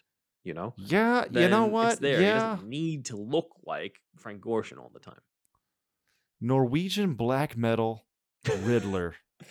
Yeah, uh, that would that's that would be an interesting. I don't know. I don't know what he's burning down. That story there. Those those those dudes back in the nineties. They were the, they would burn down churches. mhm. Uh, s- but I don't know. That, it'd be interesting to, to kind of base Riddler on that fucking shit, though. That's that'd be that's a wild uh, combination. But Mhm. shit. But then you also have to fucking make good riddles too. So I don't know. I don't know. as long as you got good riddles, yeah. So yeah, you got to mainly have uh, the good riddles. The one on the left is interesting because he's bald and he's got the question mark on his forehead. And remember, this is 2004. So this is seven years before the new 52 does this. But it continues this idea. It's like the C and W on the Catwoman and that other one that we covered. Like Yeah, the newspaper strip. pe- people just want it's you know people just want their look right on their fucking forehead. you know. Damaged on Joker. Yeah. that, that's the thing. Exactly. It and it n- never really works. When Imagine when if does the they put a forehead Joker thing work? tattoo, uh, like a Joker card tattoo on Leto's forehead? That would have been worse. Joker's wild. So the one on the left is a bald Riddler with the question mark, and the dot of the question mark is at the center between his eyes on the mask. Uh, and then he's got like a bow Yeah. tie, and he also looks like he'd be short. Like it's it's a really interesting redesign, but ultimately they went with Marilyn Manson. I would go with right. yes, Azrael Blackheart, the Riddler. I don't know, like as a goth. Yes. So let's oh uh, man. Next one is an interesting almost Riddler, and that is coming from an interview with David Goyer, who worked on the Dark Knight trilogy. After the Dark Knight was released, Goyer said that WB executives wanted to follow up on Heath Ledger's Joker with the Riddler and wanted Leonardo DiCaprio for the part since I DiCaprio just remember this. Nolan. being yeah. around at the time. Yeah. Yeah, yeah. Uh, obviously, this didn't happen, but I can totally see WB just being like, all right, next one. Riddler seems like a good bet because of the fact that he's another villain and he seems like he fits a realistic world. And DiCaprio's a good bet because, like, you got to follow up Heath Ledger with another powerhouse actor. And Definitely. they just worked together on Inception. So, from an executive standpoint, it makes sense. Obviously, they went with a different Inception actor for uh, for uh, the Dark Knight Yeah. Rises and a very different character. But uh, you know, if they went with this, we would not have gotten Matt Reeves' the Batman. That's uh, true. They would the have had way to do is. something else. Yeah, Yeah. or did a different character. The Maybe it puzzler. yeah, the puzzler. The clue Master, Paul Matt Dano Reeves. is the puzzler.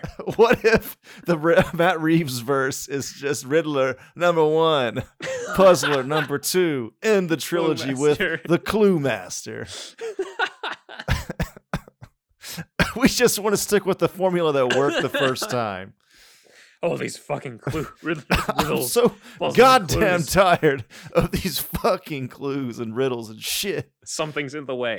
The of- riddles, puzzles, and clues. So, so yeah, it's in the way of a good fucking movie. oh man! By the way, I forget fucking Goyer has fucking full sleeves. He's Yeah, been he to, he went he grew up going to punk shows or something. Looks like Yeah, yeah. Yeah. Does not look the way that you would think a writer of comic book movies would. Yeah, yeah, yeah. so you know, this didn't happen for the Dark Knight Rises, and I think it's it's for the better on that. Let Nolan work with the characters he wanted to work with. However, I did want to bring up and go into a rant on this fan theory. So, Oh god, yes, this was a big deal at the time. Some people believe that we have seen the Riddler in the Dark Knight trilogy. It's Mr. Reese, the guy in the Dark Knight who tried to blackmail Bruce Wayne because he figured out that Bruce Wayne was Batman. Does he do any riddles? No. Is his name Edward Nygma or Edward Nashton? No, his name's not even fucking Edward. They think that he is the version of the Riddler because his name is Mr. Reese, and that sounds like mystery. And I'm just like, if that's the case, then the Dark Knight trilogy has the worst fucking version of the Riddler ever but uh, we don't have to worry about that because I don't think that was intentional at all. This is a stretch. Jonathan Nolan wrote The Dark Knight, and he also created Person of Interest, whose main character is named Mr. Reese. Mr. Reese is just a name that Jonathan oh, Nolan Oh, yeah. likes. so I could see that. this is one of the stupidest fan theories out there. I want this theory to die. this guy is not the Riddler. This guy is just he's just a side character for a couple scenes in The Dark Knight. That's all he is. Riddler's not in this trilogy. Nolan was not interested in doing the character. He was only interested in the ones we saw, and that's it. And that's fine. Let Matt Reeves do the Riddler. Let Joel Schumacher do the Riddler. Let the character, let the directors who like the Riddler do the Riddler. We don't need to force the Riddler into the Dark Knight trilogy. He's not. Right. So Nolan had no interest. Zack Snyder, on the other hand, seems to have interest. So in Batman versus Superman, we obviously met Ben Affleck's Batman, but one thing we didn't get to see in the Batcave that was apparently a prop there, according to an auction, was this shirt. It's a purple shirt with green question marks on it. So that does hint at the Riddler's existence in uh, Yes. continuity, which, you know, He he loved the Easter eggs. yeah, which you know, if Ben Affleck's Batman has been around for twenty years, I don't think it's much of a stretch to say that he's encountered any of the Batman villains. As far as I'm concerned, he encountered everybody. He even encountered Yeah. fucking Batmite, according to Peacemaker. So, like, it's, Yeah, fine. that's right. Fucking Uh, Batmite, dude. Yeah. And- Uh, Kite Man somewhere in the mix. yes. So another Easter egg comes from Suicide Squad. So this is from one of the prop case files for the movie. It said that Killer Croc had Penguin and Riddler as henchmen, which is it feels like a stretch. I don't see any universe where Killer Croc employs the Riddler. But that's let's- wild. let's keep in mind this is a file prop on screen. It was it's I don't think it's really canon. They just need to write a whole bunch of shit in the files so that you know, you know, Joel Kinnaman as Rick Flag is reading something on screen. That's about it. Yeah, th- you know. yeah. Don't put much Yeah. uh, So- yeah, stock into this. Uh, let's go into the biggest thing we can put stock in, which is that Zack Snyder released outlines for the sequels to his cut of Justice League, and it identified that Riddler was originally going to be the villain for Ben Affleck's Batman in the Batman uh, before they decided to go with Joe Manganiello's Deathstroke. Uh, so I guess in the original idea that they were thinking was Riddler shows up in the Batman, uh, Ben Affleck's the Batman, and then gets recruited by Lex Luthor into the Legion of Doom or the Injustice League, whichever one they were going to go with. Uh, and he's recruited specifically to solve the greatest riddle of all, the anti-life equation. Yeah, that's cool. I do think that's Yeah. a good um you know, combining the Riddler with Darkseid's whole storyline Yeah. is it's really cool. It's it's yeah, good. yeah, it is. It is great. So uh, we don't really have anyone who they cast in the role because they didn't really go forward with that. But one thing that I did not show in that episode when we covered the Justice League sequels was that Jim Lee did the storyboards for this, and he did draw the Snyderverse Riddler. Here he is. We got the long hair from the Batman animated TV show again. We got They like this fucking like rocker. here's your Norwegian Riddler. rocker. Yeah, no, we, yeah. He just needs the what they call it corpse paint makeup, which is like the black and white. Looks like Kiss, but more evil. what if he's got a white face with that black question? that would be kind of sweet too, yeah. Or like Metalocalypse, that TV show, sort of sort Yeah. of makes fun of uh, that kind of thing too. yeah. Uh, yeah, it's it's funny that this is in the DNA because I I didn't know it was like so hard in the like recent additions to the mythos of the Riddler. Actually, I just still have the bowler Yeah. cap dude in my head most of the time. Yeah, and, and same here. To me, if you picture the Riddler, it's what you see in the original animated series. It's it's Frank Gorshin when he first shows up in '66. Now that everybody's trying to do this reinvention of the Riddler from this rocker look to the Zodiac Killer, as we're seeing it in Reeves' The Batman. So it's interesting to see them branching out into different takes. I don't think that he'll have long hair though. I feel like I don't think in so. the in the Reeves one, I think he's gonna be like an like an incel. I, I fully type. expect him to look exactly like he did in Prisoners. Yeah, right down yeah. to him getting beaten up. Because that's what happens to Paul Dano in every movie. Every movie. I mean, that, that's why he's cast. that that epic shot uh in um there will be blood i've Mhm. talked about this before but it's it's fucking movie making dude like it it, it looks like um what's the guy's name uh Daniel Day uh, Lewis. daniel day lewis it, it- it's a long uh dolly shot tracking from left to right he's it looks no no no it's paul dano walking to him about to like say a word say a word to him it looks Mhm. like he's kind of gonna own the scene Mhm. and and then Daniel Day Lewis just when he finally when it when the tracking move ends and it lands right on the on when they finally meet, Daniel Day Lewis smacks the shit out of him, and it's just Reversal I don't know, man. Yeah. It's the, the the the magic of cinema or something like the way that was done is so well, It was Mhm. so well done. I felt like. Uh, and yeah, he gets the shit beat out of him mercilessly in that movie, and I think we're gonna There see that. blood, prisoners. So Yeah. like he's hired so that Pattinson can beat the ever loving shit out of him in the That's- Batman. That's why it's here. Or maybe he's the one he doesn't beat the shit out of him. We'll see. We'll have to see. Reeves will flip the cliche. I don't know. We'll see. Yeah. You kind of want him to punch the Riddler though in the middle of asking a fucking question. Especially if half of this three hour movie is Pattinson yelling in the Batmobile trying to find Riddler trophies. So Yeah, of course he's going to beat the shit out of him, but we're not going to see. It's unlikely we're going to see the goth rocker look of it with the tattoos of the uh, the question mark. Which I'm wondering if this is a a lift from the Earth One Riddler, as I've brought up here. So the Earth One's Riddler also has that fucking question mark tattoo around his eye too. So I'm just like, why does everybody want to put the question mark on his goddamn face? He doesn't Uh, need to I do that. know. Just Yeah. make it. Is it too unrealistic to have a question mark on your clothes? Like I don't, I don't understand this, but it's just sort of what they've decided to go with.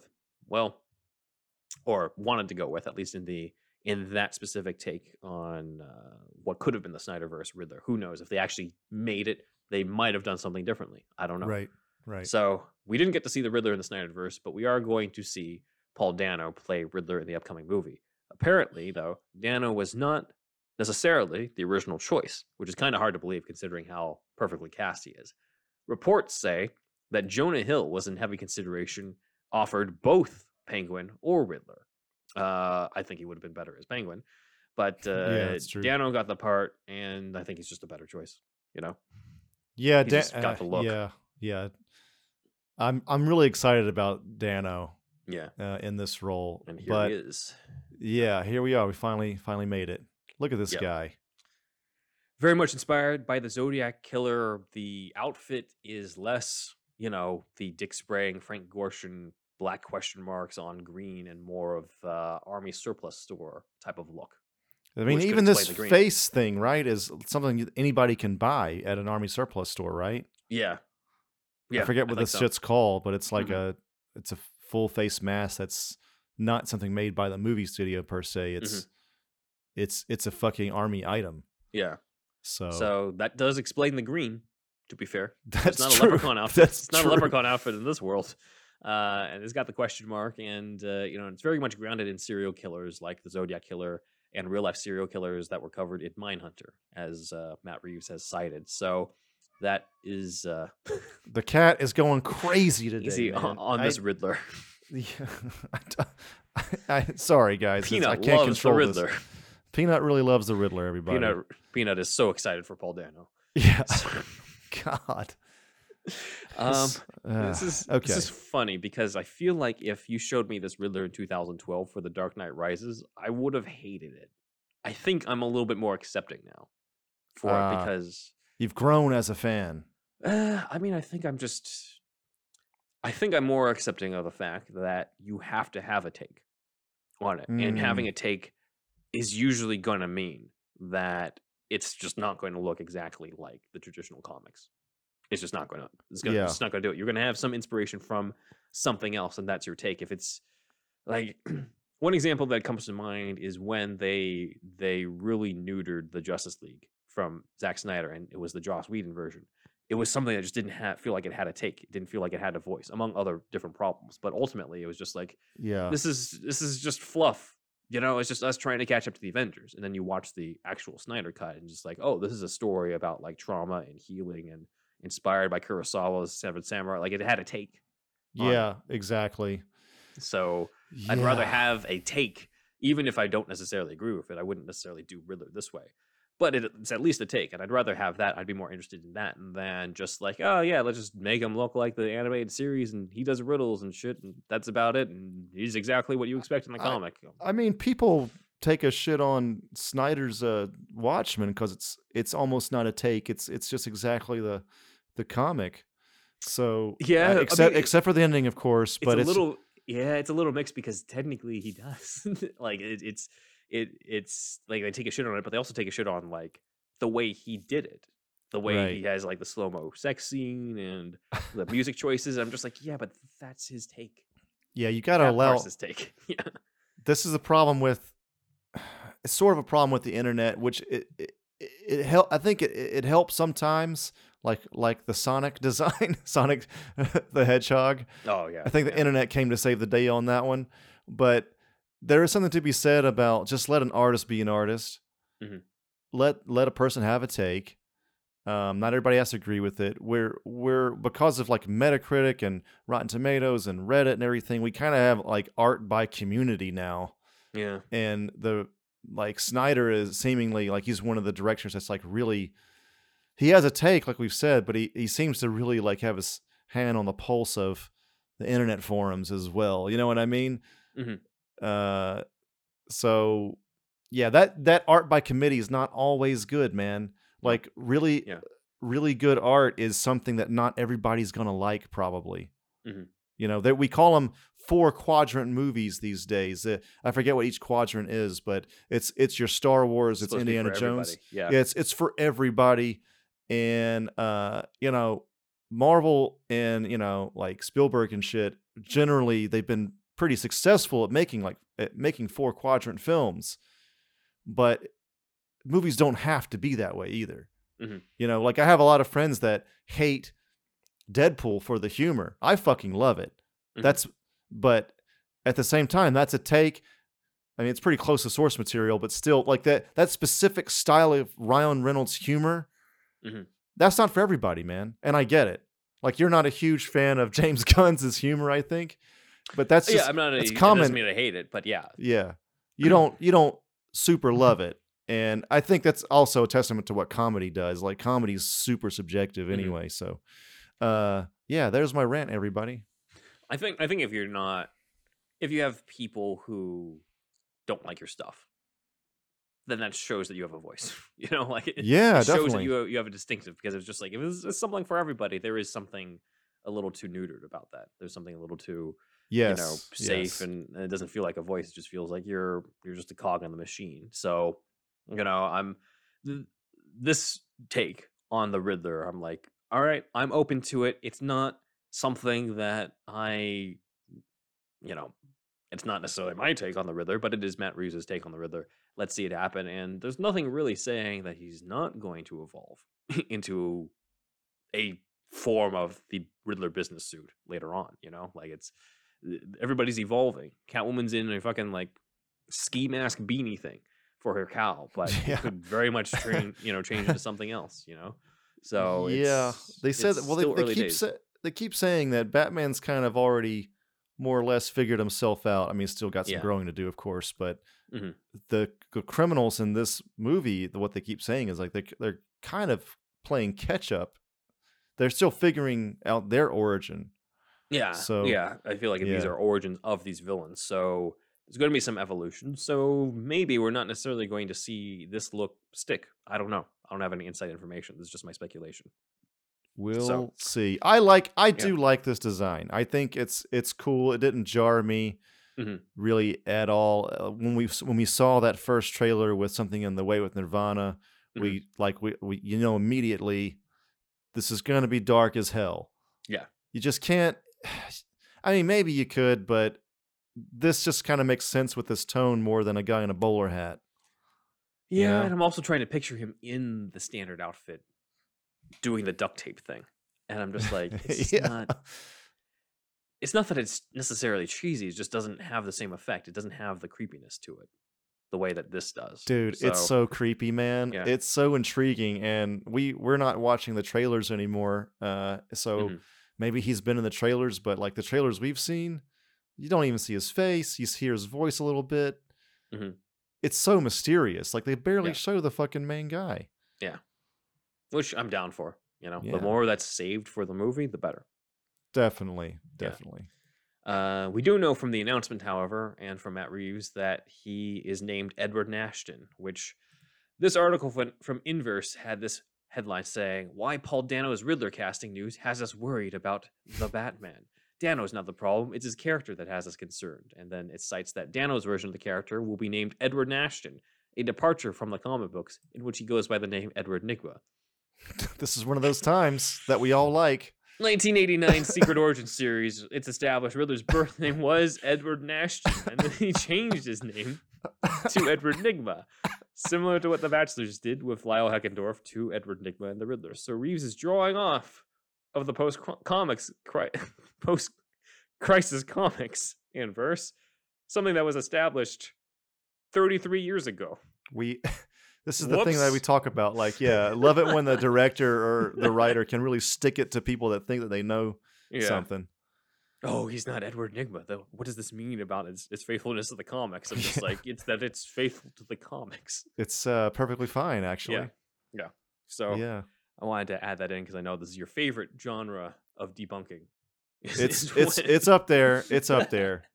I mean, to to play devil's advocate, maybe the writer they was just told to like write something real quick about this, and I mean, Mhm. still they should have done the research, but these you know it's just bullshit internet friend. articles. Yeah, Yeah. that's true. That's true. Yeah.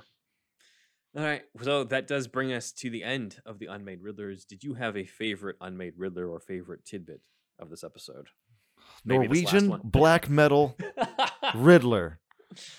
He's Yeah, kind of cool, man. And I could see like if they made an anime Riddler, dude, he would probably look Oh, like yeah, that. yeah, like That's they true. always draw like that. Well, not always, but it's a common kind of look. And uh, I don't know, man. Like again, I don't know what the fuck a goth look has to do with fucking riddles, but I'm, I'm kind of, I'm kind of down. I'm kind of down for it. Although it's true that like, just like, well, you know, how can I, how can I put this gingerly? People in the music scene, in any music scene, not just metal, some a percentage, a small percentage, are full of themselves.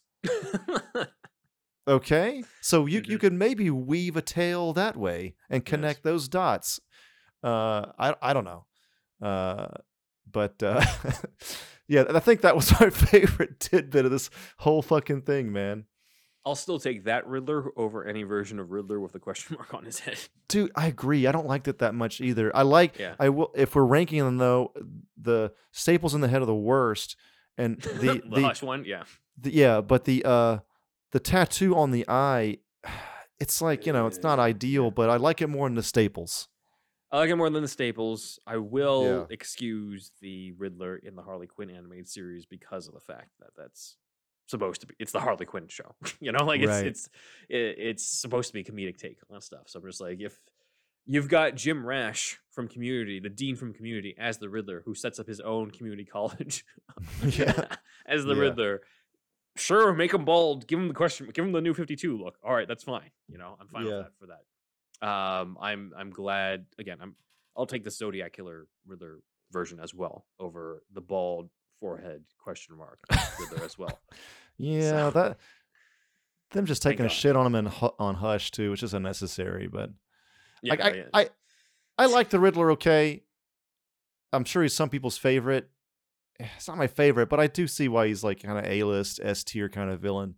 I- I- Do you think? And this is more of a probably an edge lord kind of uh, thing, but Mhm. is there a certain sadism? I guess all of his villains have some sadism to them, but Mhm. like if you don't get this question right, this riddle right, then I'll hurt you or something. oh this yeah, kind of this sadistic. Yeah, he it, it's it's his it's in. Um, it's all it's all connected those two, those things. I think the best example of that is when Wally Wingert voiced the Riddler in I think it's the Arkham City trailer that's specifically Riddler based, where he's like taunting the people who are in the death traps. Oh sort of like yeah, jigsaw yeah, type yeah. death tra- traps. And he's just like you, he has some line towards the end of the trailer where he's just like, "You'll know as you're bleeding on the floor and dying that the Riddler is better than you." So yeah, that's like, cool. It's, it's kind of the the superiority complex. I mean, wanting to feel superior because he deep down feels inferior. That's It's an I think, inferiority complex. Yeah. yeah, yeah, exactly. It's I think that's the heart of the Riddler, wanting to be better than everyone else because of his intelligence. You know, the the comics show that he that's what he wants to do. Even the the modern modernized versions have stuff where he turns to the puzzles and and and learning things and intelligence because he's an outcast. He has no other connection to to human beings. So like that's a that's his only way to cope. Is like, well, I must be better than all these people in order for me to to cope with this idea that I'm alone and that nobody likes me and and you know I'm a complete loner. So that is uh it's the sort of the tragedy of the Riddler because if he did use that intelligence for good, he could have been part of Batman's team. That's true. Yeah. You Could have helped out with the detective shit. Yeah. Yeah. Yeah. Uh, and Paul Dini does explore that in some comics too, where the Riddler is reformed and is a private eye, and Batman's not sure whether to trust him. But I think that does show that the Riddler can be a good detective, and I think that's fascinating. It, it shows Oh, exactly yeah, what I said, definitely. you know, it shows exactly what I said that like the Riddler in another life, if he was a good guy, could have been, uh, you know, a big asset. He could have been, uh, he could have done a lot of good and stuff, but. He's got that inferiority complex. He wants I to mean, feel I- better than people. As a character, he he. I mean, what other villains really rival? Try to really go up directly against the detective aspect of of Mm, Batman. that's You true. know, That's true It- too. you know, there's that's one way you can achieve good writing is having I I mean, you know this, right? Having the having the villain go up against just a, a certain aspect, say something to the hero. Yeah, You know, what does the what does the villain say to the hero? What does the what does the hero learn from the villain about himself? Shit like that. I think we're getting that in the Batman. Based off of the hopefully, interviews. hopefully. Yeah, based off the trailers and the interviews, I'm just like, I think, you know, there's a very specific reason they they chose the Riddler, and it looks like they have a very specific story they have in mind where Riddler stuff ties into to Batman and Batman's growth, and uh, yeah, I think that's that's necessary for uh, for bringing the Riddler back. Definitely. So Cool, man. that is superhero or supervillain stuff you should know.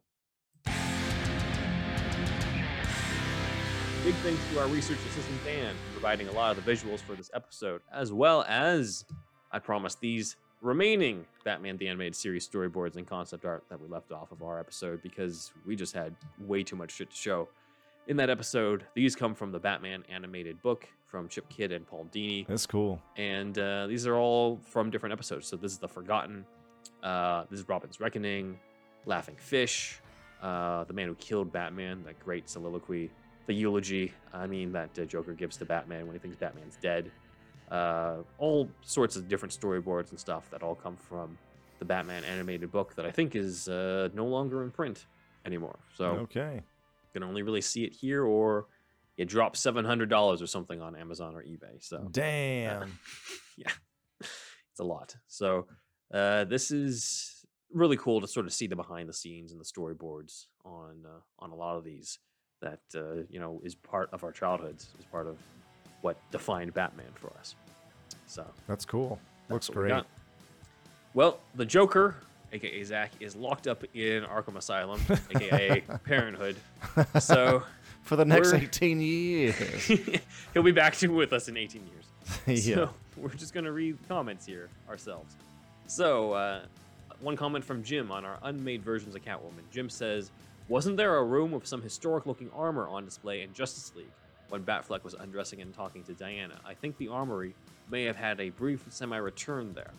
Well, it definitely wasn't in Zack Snyder's Justice League, but it was in Justice League as part of the oh, recent. yeah. Yeah. Well, that just shows how memorable it was. Yeah, Uh, I, I totally kind- forgot about this shit. it just doesn't make the same impact as uh, King of the Wicker People in it- uh, '89. It just looks kind of barren too. It's like the the 189 had like 20 to 30 uh, pieces of armor in there some shit, right? This has like 3. Yeah, and it's just like some random room in the Batcave. It just looks. It honestly looks like it could just also be part of a penthouse suite in Wayne Tower. Like it just, it, it doesn't have the Batcave feel Yeah. to it uh, and stuff, and just kind of seems like it's randomly there. So Yeah. Oh well, but thanks, Jim. Jim's right on that. Uh, next one comes from Alex Guzman, uh, saying uh, on the ranking the bat suits in live action film and TV. Alex brings up that Lewis Wilson's suit was actually blue, not dark gray. Okay. Now, when I bring up that Lewis Wilson's suit was dark gray, I meant the black and white stuff. I don't know what it looked like on set, uh, but apparently, according to different sources, it may have been blue. So uh, let us know, Alex, about the official sources on that. But what I'm showing here is uh, a still from the movie, and on the right is a custom figure uh, by an artist named Terry Reynolds of Lewis Wilson's Batman, but in the blade, uh, on the blade, the blue and gray version of it. So uh, would make sense. Batman was in blue and gray at the time, so it would make sense that his costume would have been blue when they were making the movie. However, I don't know. I do think I remember reading something, or it was an interview of Johnny Duncan, who was Robin in the next serial, that uh, the costumes had a certain color to them, but I don't remember what it was, and I'm having trouble trying to find that interview. So uh, help us out. Let us know on stuff, because we'll probably. Man. Peanut agrees. Yeah. Peanut's like, let us know. I'll let you know. He's filling in for Zach this episode, so. He's trying to be the Joker for the Joker's fireside chat. oh my god. Yeah, he really wants to come in. Don't. He's back. Oh, hi, Peanut. This is the most he's ever been in in one The episode. episode, yes. Notice when he's on the screen, he's quiet, but when he's off the screen, he's yelling. oh my god. All right. So, uh, so that yeah, that's a Lewis Wilson Batman. Thanks, Alex. Send us uh, more info on that if you have anything else on that. Uh, Cool. Next is an email from Paul, Paul G, who's another one of our fans over in uh, you know down under in Australia. That's cool. Paul says, I'm really enjoying your BTAS podcast. I remember recording it on VHS for my son when it was first shown on Australian TV on Saturday mornings. Forgive me if I've missed it, but I grew up with another Batman animated show from 1968 Batman and Robin. I can't recall your show referring to this one at all. Uh, we did not because we were not around at the time. I've So probably haven't seen some.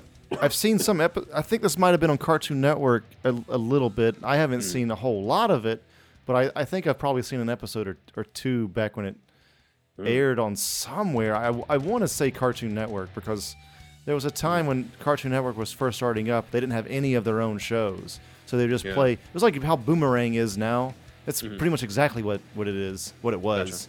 So, um, yeah, possible. Yeah. Uh, I think I've only really seen the uh, intro stuff. So Okay. Uh, Paul says, "Can you tell us anything about this series? I assume it was heavily influenced by Batman '66. I believe they made up their own villains for the show, as well as including the usual ones. I remembered it had a catchy theme tune, which had a twanging guitar during the end credits, which he sent to us as well when I watched. So, yeah, I mean, this is not one that I'm super familiar with. Um, didn't make you know, it, it doesn't have the same impact as as BTAS at all, but it's certainly one that we want to cover because we want to just cover everything Yeah. on here. So uh, at some point we'll cover more of that and we'll let you know. Uh, Paul says, lastly, during your podcast on BTAS unused concept art, you were discussing the long cape having a front wrap, which you commented hasn't been in live action. You did suggest maybe when Batman is waiting for Rachel to wake up in the Batcave. Yeah, sort of. As we, I have the image here uh, that Dan pulled up for me of Batman in that scene where you can kind of see the the cape wrapped around in the movie. Uh, I have another shot later, but uh, Paul argues that there's a different shot that this is shown. He said, I would suggest this scene right after Falcone, Falcone is cut down from the bat signal. Uh, so we have that here where it's Batman on the building, kind of mostly the silhouette of him after his first night out and straps Falcone to the light. Uh, that is sort of the makeshift bat signal, which is Mhm. cool. Yeah, that's Um, cool. Problem is, you don't really get to see much of him. So, like, it did. Yeah. Technically, it does. You know, you're right, Paul, on that. Um, absolutely. This is a cool shot. You know, uh, I just wish that there was a little bit more of that type of stuff or more of the, the cape in front. I was thinking of this promo shot of uh, Oh, Bale yeah. with the cape wrapped around, which where it's a lot more obvious than in the, the final film. Um, It's got to kind of go all the way to the center of the chest, right? It looks like a Yeah. robe, kind of. yeah, and the material doesn't help either. Yeah. It looks like it looks like a robe, basically. Yeah. if this was the you know the Keaton type cape with the leathery look to it, then that would look cooler. But here with the memory cloth version, it looks like he's got a velvet blanket. it looks like he's cold and he's trying to get warm. this is snuggy. yeah. Get your bat snuggie, man. oh man. So yeah, and I think the cape clasps on the suit are what prevent it from draping over the symbol. Yeah, they. I think it's. It would probably be a different rig, maybe, dude. I don't know. I- yeah, it- completely different. Yeah. it- just for that, the shots to do that. It, Yeah. Yeah, it wouldn't be like a stunt or anywhere. It wouldn't be the normal suit. They have to do it just for that one shot, maybe. I don't know. I don't know. Yeah. Yeah. So, anyway, Paul says, still loving the show. I listen to each week driving to and from work and looking forward to your comments on The Batman next month. Well, Andrew and I are going to see it a couple days early. as Yeah. So, uh, thanks to the fan screenings that they uh, they put up. So, uh, he says, cheers, Paul. Thanks, Paul. Thanks for your support. Thanks for your emails. And uh, yeah, thanks for uh, a lot of the stuff that you send over. That's awesome. Coming soon to HyperX.com, HP.com, and more fine retailers. The HyperX Cloud Alpha Wireless. The Cloud Alpha Wireless gets up to 300 hours of battery life, so you'll spend less time charging your headset and more time charging into action. The dual chamber drivers enhanced by premium DTS Headphone X spatial audio provide reduced distortion, allowing you to hear audio cues with pinpoint precision. Up to 300 hours of battery, two chambers, zero wires. The new HyperX Cloud Alpha Wireless. Andrew with the shoutouts. Oh man, thank you uh, for those comments. We also want to thank Shasta, Leom O, Super Inframan, Douglas P, Dan D, Aaron Willett, Nick Noir, Jeffrey R, Asgers Web, Jeremy H, Alex of the What Mean Podcast, Ian Justice, Jared P, Jamie H, Rochelle L, Matthew B, Skylar, TD, Sketchcraft, Braxton W, Renee V, JD, Logan Wood, who is at Shane Helms 121 on Instagram, Griffin W, and Daniel V. And then we have our other supporters who who is uh, Sparkageddon, SCCC Productions, Robert Schumann, Cookie Noms, Matt Herring, Elijah B, Shamrock Balls, Ian H, Walter the Wobot, John Wells, Rye Guy, Jackson Putnam, Tway N, Watson, who is StageBat on Instagram, and Joey, who is W.media on Instagram, and Paul G. Who were just added because of his last email. Yes. Might as well. Yeah, we might as well, yeah. Other supporters, yes, indeed. But yes, thank you. Thank you, Paul. Yes. All right, so yeah, please join the Shasta Army. That is our one dollar tier on uh, Patreon.com/slash Superhero Stuff Pod. That's the one dollar tier gets you the shout out. Five dollar tier gets you a whole other show on Fridays, so you get us twice a week. Cancel anytime. Um, this show you're listening to now is every Monday. The Patreon show is every Friday. So check that out. Again, cancel anytime. Five dollars a month. That's like what a dollar or you know, I'm not that good at math. It's like a dollar an episode Neither or some shit. Yeah, something like that. Something like that. A little over a dollar, yeah. So, yeah, a little, a little over. yeah, get- a little over. Yeah. You also get access to the backlog as well. So if you're new to it, then you got a shit ton of content to, to cover because we started in 2020 on that stuff. So a lot of a lot of episodes. Yes, yeah, there's a lot. Yeah, you get the whole backlog. So there you go. You could. we probably shouldn't say this, but you could binge it for a month and, and fucking cancel if you wanted. Don't But- yell at that. Yeah, They're gonna do it anyway. So, uh, yeah, ten dollar tier gets you all the previous tiers plus access to the monthly meetup. You meet up with us on a Zoom-like uh, meeting, uh, and we all uh, discuss a topic at hand.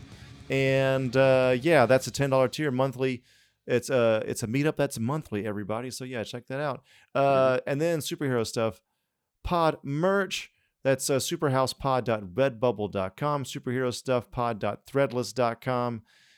Get your Ben Man, Indeed Wizards, and that guy that's not here right now, Zacula. Yep.